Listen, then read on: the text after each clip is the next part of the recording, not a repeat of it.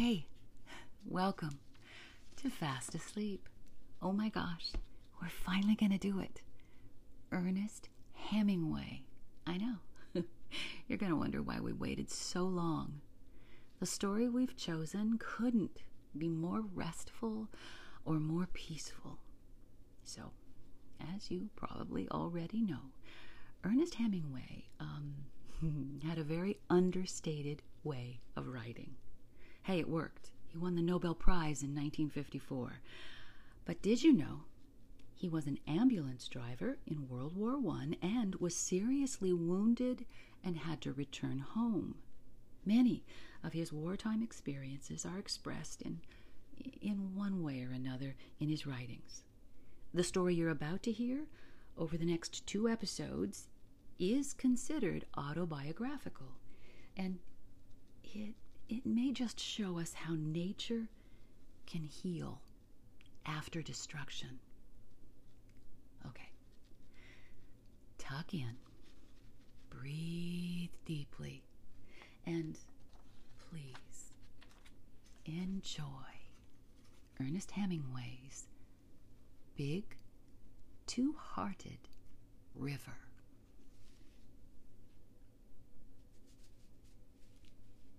The train went up on the track, out of sight, around one of the hills of burnt timber.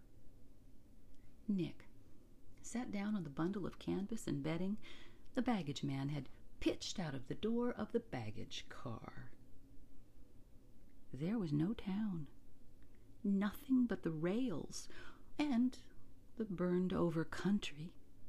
The thirteen saloons that had lined the one street of Seney had not left a trace. The foundations of the Mansion House Hotel stuck up above the ground. The stone was chipped and split by the fire. It was all that was left of the town of Seney. Even the surface had been burned off, off the ground.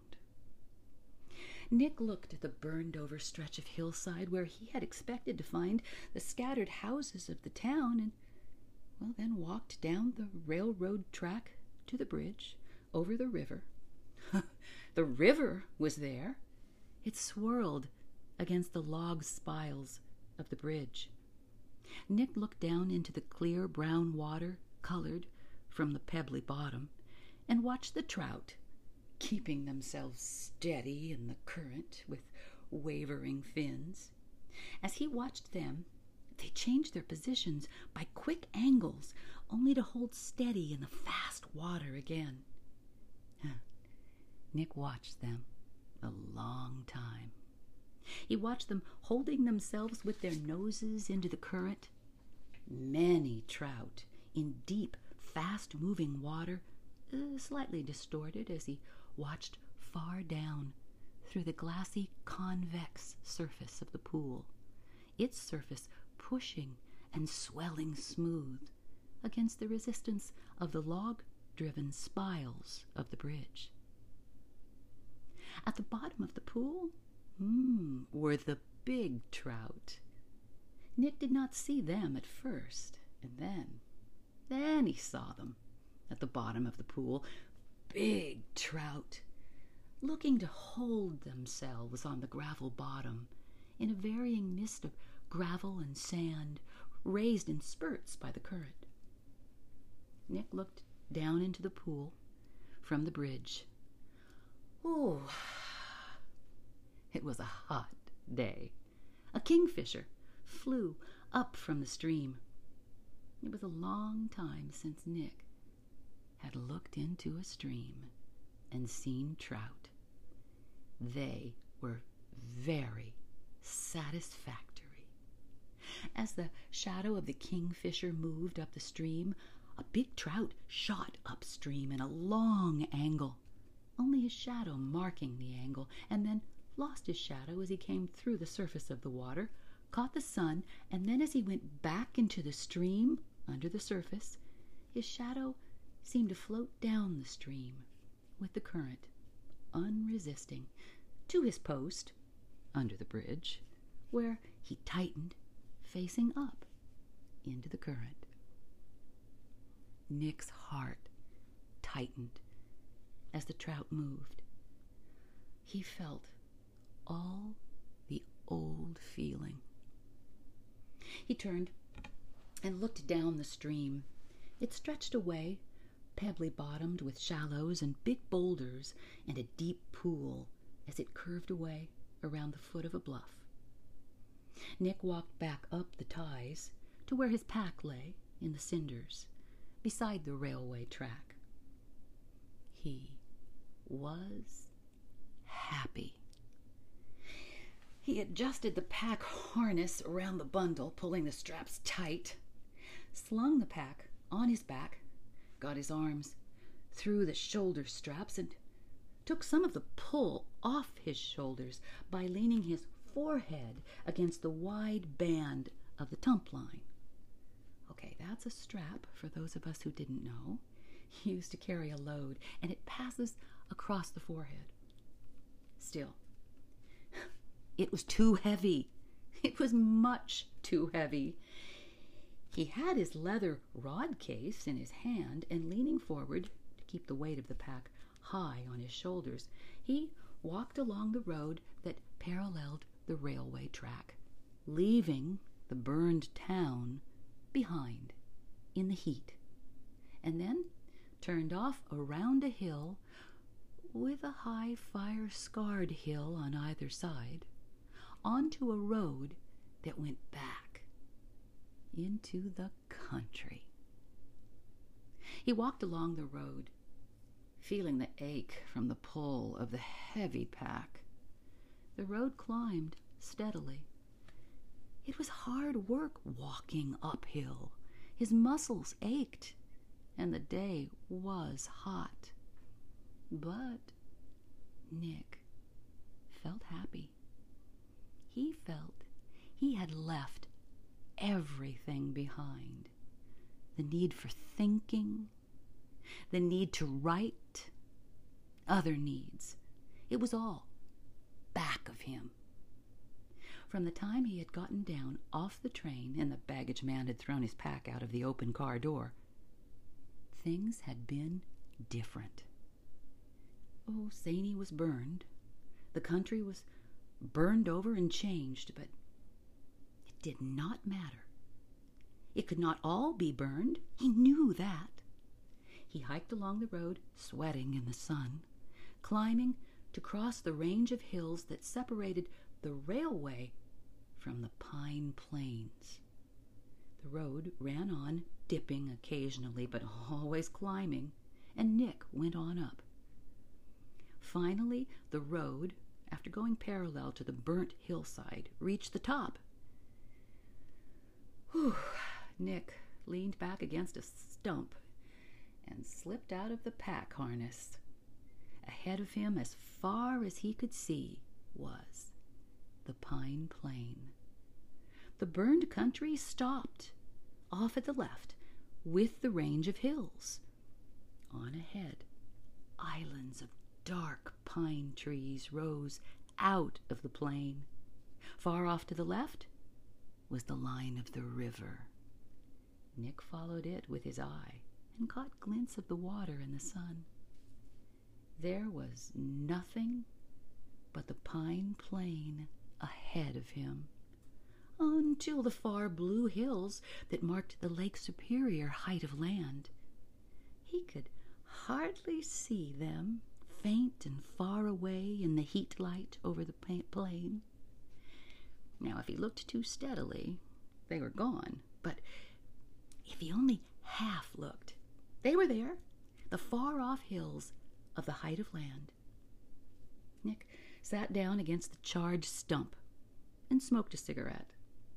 His pack balanced on the top of the stump, harness holding ready, a hollow molded in it from his back. Nick sat smoking, looking out over the country. He did not need to get his map out. He knew where he was from the position of the river. As he smoked, his legs stretched out in front of him, he noticed a grasshopper walk along the ground and up onto his woolen sock. Huh. The grasshopper was black. As he walked along the road climbing, he had started many grasshoppers from the dust, and they were all black. They were not the big grasshoppers with yellow and black or red and black wings whirring from their black wing sheathing as they flew up. These were, well, just ordinary hoppers, but all a sooty black in color. Nick had wondered about them as he walked without really thinking about them. Now, as he watched the black hopper that was nibbling at the wool of his sock with its four-way lip, he realized that, well, they had all turned black from living in the burned-over land. He realized that the fire must have come the year before, but the grasshoppers were all black now. He wondered how long they would stay that way. Carefully, he reached his hand down and took hold of the hopper by the wings. He turned him up, all his legs walking in the air, and looked at his jointed belly. Yeah, it was black too, iridescent, where the black, where the back and the head were dusty. "Go on, Hopper," Nick said, speaking out loud for the first time. "Fly away somewhere." He tossed the grasshopper up into the air and watched him sail away to a charcoal stump across the road. Nick stood up. He leaned his back against the weight of his pack, where it rested upright on the stump, and got his arms through the shoulder straps. He stood with the pack on his back on the brow of the hill, looking out across the country toward the distant river, and then struck down the hillside away from the road. Underfoot, the ground was good walking. Two hundred yards down, the hillside of the fire line stopped, and then it was sweet fern growing ankle high to walk through, and clumps of jack pines. A long, undulating country with frequent rises and descents, sandy underfoot, and the country alive again. Nick kept his direction by the sun. He knew where he wanted to strike the river, and he kept on through the pine plain, mounting small rises to see other rises ahead of him, and sometimes from the top of a rise a great solid island of pines off to his right or left. He broke off some sprigs of the heathery sweet fern and put them under his pack straps. The chafing crushed it, and he smelled it as he walked. He was tired and very hot, walking across the uneven, shadeless pine plain. At any time, he knew, he could strike the river by turning off to his left. It could not be more than a mile away, but he kept on toward the north to hit the river as far upstream as he could go in one day's walking. For some time as he walked, Nick had been in sight of one of the big islands of pine, standing out above the rolling high ground he was crossing. He dipped down, and then, as he came slowly up to the crest of the ridge, he turned and made toward the pine trees. There was no underbrush in the island of pine trees. The trunks of the trees went straight up or slanted toward each other. The trunks were straight and brown, without branches. The branches were high above, some interlocked to make a solid shadow on the brown forest floor. Around the grove of trees was a bare space. It was brown and soft underfoot as Nick walked on it. This was the overlapping of the pine needle floor, extending out beyond the width of the high branches. The trees had grown tall, and the branches moved high, leaving in the sun this bare space that had once covered with shadow. Sharp at the edge of this extension of the forest floor commenced the sweet fern. Nick slipped off his pack and lay down in the shade. He lay on his back and looked up into the pine trees. His neck and back and the small of his back rested as he stretched. The earth felt good against his back. He looked up at the sky through the branches and then shut his eyes. He opened them and looked up again. There was a wind high up in the branches. He shut his eyes again and went to sleep. Nick woke, stiff and cramped. Ooh, the sun was nearly down. His pack was heavy, and the straps painful as he lifted it on. He leaned over with the pack on and picked up the leather rod case and started out from the pine trees across the sweet fern swale, a low-paid place, toward the river. He knew it could not be more than a mile. He came down a hillside covered with stumps into a meadow. At the edge of the meadow flowed the river. Ah, Nick was glad to get to that river. He walked upstream through the meadow. His trousers were soaked with the dew as he walked. After the hot day, the dew had come quickly and heavily. The river made no sound. It was too fast and smooth. At the edge of the meadow, before he mounted to a piece of high ground to make camp, Nick looked down the river at the trout rising. They were rising to the insects, come from the swamp on the other side of the stream when the sun went down. The trout jumped out of the water to take them, while Nick walked through the little stretch of meadow alongside the stream. Trout had jumped high out of the water, but now, as he looked down the river, the insects must be settling on the surface, for the trout were feeding steadily all down the stream. As far down the long stretch as he could see, the trout were rising, making circles all down the surface of the water, as though, as though it were starting to rain. The ground rose, wooded and sandy, to overlook the meadow, the stretch of river, and the swamp. Nick dropped his pack and rod case and looked for a level piece of ground. He was very hungry, and he wanted to make his camp before he cooked. Between two jack pines, the ground was quite level. He took the axe out of the pack and chopped out two projecting roots. That leveled a piece of ground large enough to sleep on.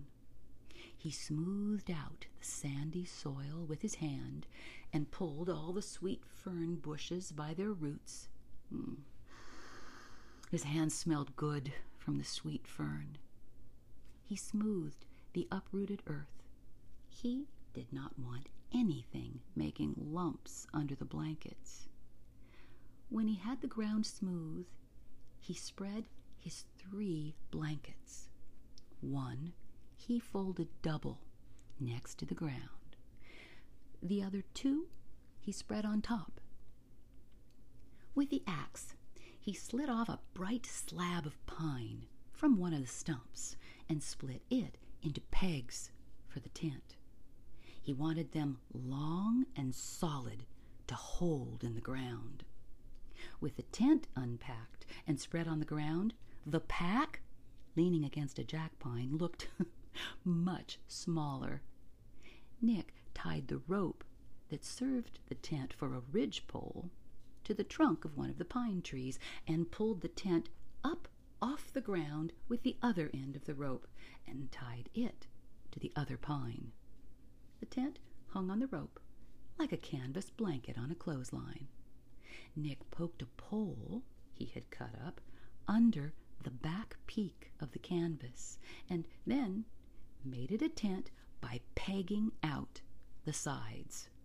He pegged the sides out taut and drove the pegs deep, hitting them down into the ground with the flat of the axe until the rope loops were buried and the canvas was drum tight. Across the open mouth of the tent, Nick fixed cheesecloth to keep out the mosquitoes. He crawled inside under the mosquito bar with various things from the pack to put at the head of the bed under the slant of the canvas. Inside the tent, the light came through the brown canvas. It smelled pleasantly of canvas. Already, there was something mysterious and home-like. Nick was happy as he, he crawled inside the tent. He had not been unhappy all day. This was different, though. Now, things were done. There had been this to do, and now it was done. It had been a hard trip. He was very tired. That was done. He had made his camp. He was settled. Nothing could touch him. And it was a good place to camp. He was there, in the good place. He was in his home, where he had made it. And now he was hungry. He came out, crawling under the cheesecloth. It was quite dark outside. It was lighter in the tent. Nick went over to the pack and found, with his fingers, a long nail in a paper sack of nails in the bottom of the pack. He drove it into the pine tree, holding it close and hitting it gently with the flat of the axe. He hung the pack up on the nail. All his supplies were in the pack, and they were off the ground and sheltered now. Nick was hungry. He did not believe that he had ever been hungrier. He opened and emptied a can of pork and beans and, and a can of spaghetti into the frying pan. "Oh, I've got a right to eat this kind of stuff if I'm willing to carry it," Nick said. His voice sounded strange in the darkening woods, and he did not speak again. He started a fire with some chunks of pine he got from the axe from a stump. Over the fire, he stuck a wire grill, pushing the four legs down into the ground with his boot. Nick put the frying pan on the grill over the flames. He was hungrier. The beans and spaghetti warmed. Nick stirred them and mixed them together.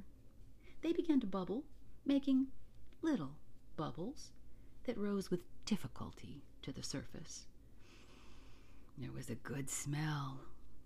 Nick got a bottle of tomato ketchup and cut four slices of bread. The little bubbles were coming faster now. Nick sat down beside the fire and lifted the frying pan off. He poured about half the contents out into the tin plate. It spread slowly on the plate. Nick knew it was too hot. He poured on some tomato ketchup. He knew the beans and spaghetti were still too hot. He looked at the fire and then at the tent. He was not going to spoil it all by burning his tongue. Oh, for years he had never enjoyed fried bananas because He had never been able to wait for them to cool. His tongue was very sensitive. He was very hungry. Across the river and the swamp in the almost dark, he saw a mist rising. He looked at the tent once more. Oh, all right. He took a full spoonful from the plate. Christ, Nick said. Oh, Jesus Christ, he said, happily. He ate the whole plateful before he remembered the bread. Nick finished the second plateful with the bread, mopping the plate shiny. He had not eaten since a cup of coffee and a ham sandwich in the station restaurant at Saint Ignace. It had been a very fine experience. He had been that hungry before, but had not been able to satisfy it. He could have made camp hours before if he'd wanted to. There were plenty of good places to camp on the river, but this was good. Nick tucked two big chips of pine under the grill. The fire flared up. Oh, he had forgotten to get water for the coffee. Out of the pack, he got a folding canvas bucket and walked down the hill, across the edge of the meadow, to the stream. The other bank was in the white mist. The grass was wet and cold as he knelt on the bank and dipped the canvas bucket into the stream. It bellied and pulled hard in the current. Whew, the water was ice cold. Nick rinsed the bucket and carried it full up to the camp. Up, away from the stream, it was not so cold. Nick drove another big nail and hung up the bucket full of water. He dipped the coffee pot half full, put some more chips under the grill onto the fire, and put the pot on. He could not remember which way he made coffee.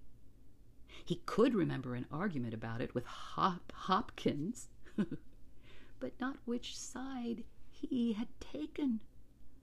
Eh, he decided to bring it to a boil.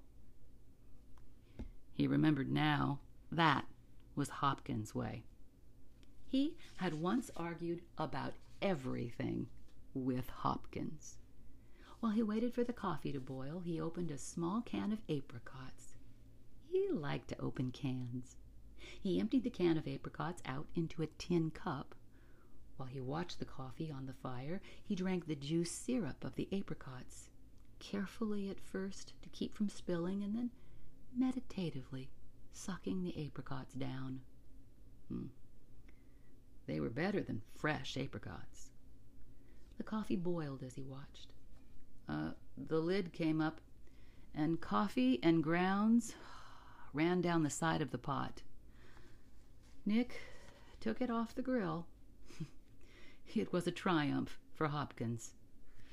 He put sugar in the empty apricot cup and poured some of the coffee out to cool.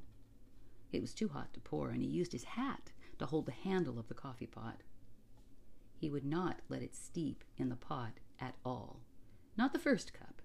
It should be straight Hopkins all the way. Hop deserved that. He was a very serious coffee maker.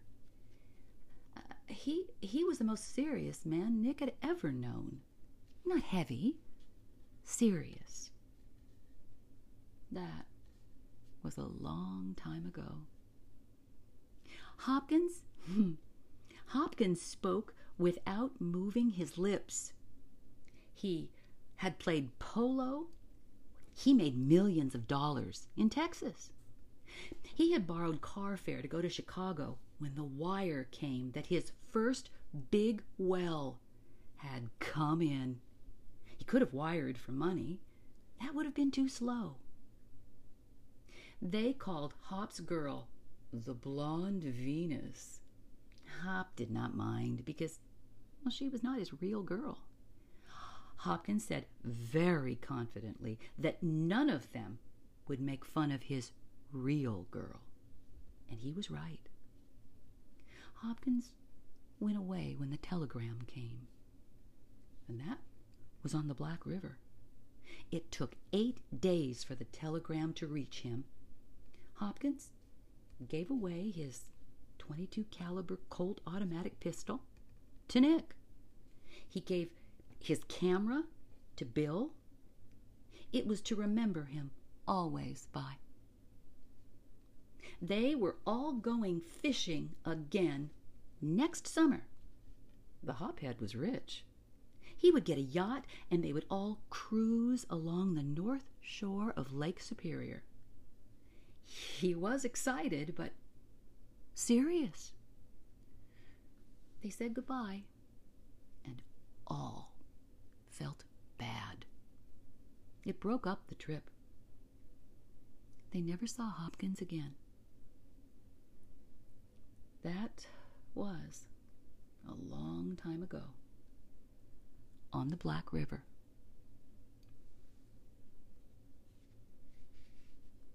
Nick drank the coffee.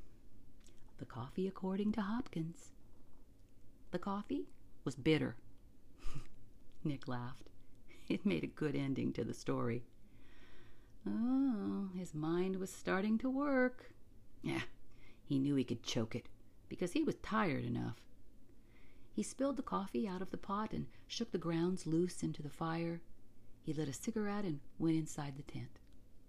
He took off his shoes and trousers, sitting on the blankets, rolled the shoes up inside the trousers for a pillow, and got in between the blankets. Out through the front of the tent, he watched the glow of the fire when the night wind blew on it. It was a quiet night.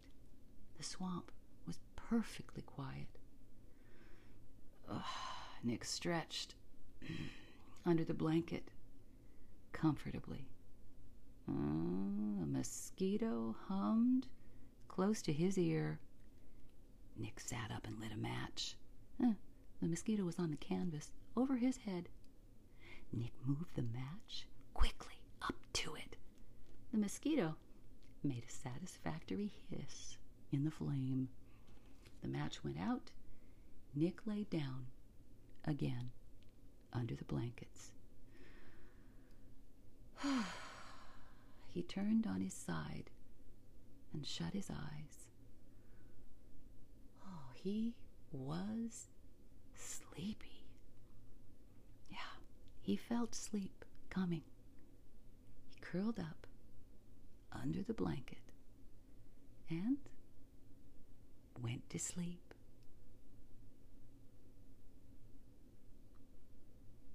Part two on the next episode.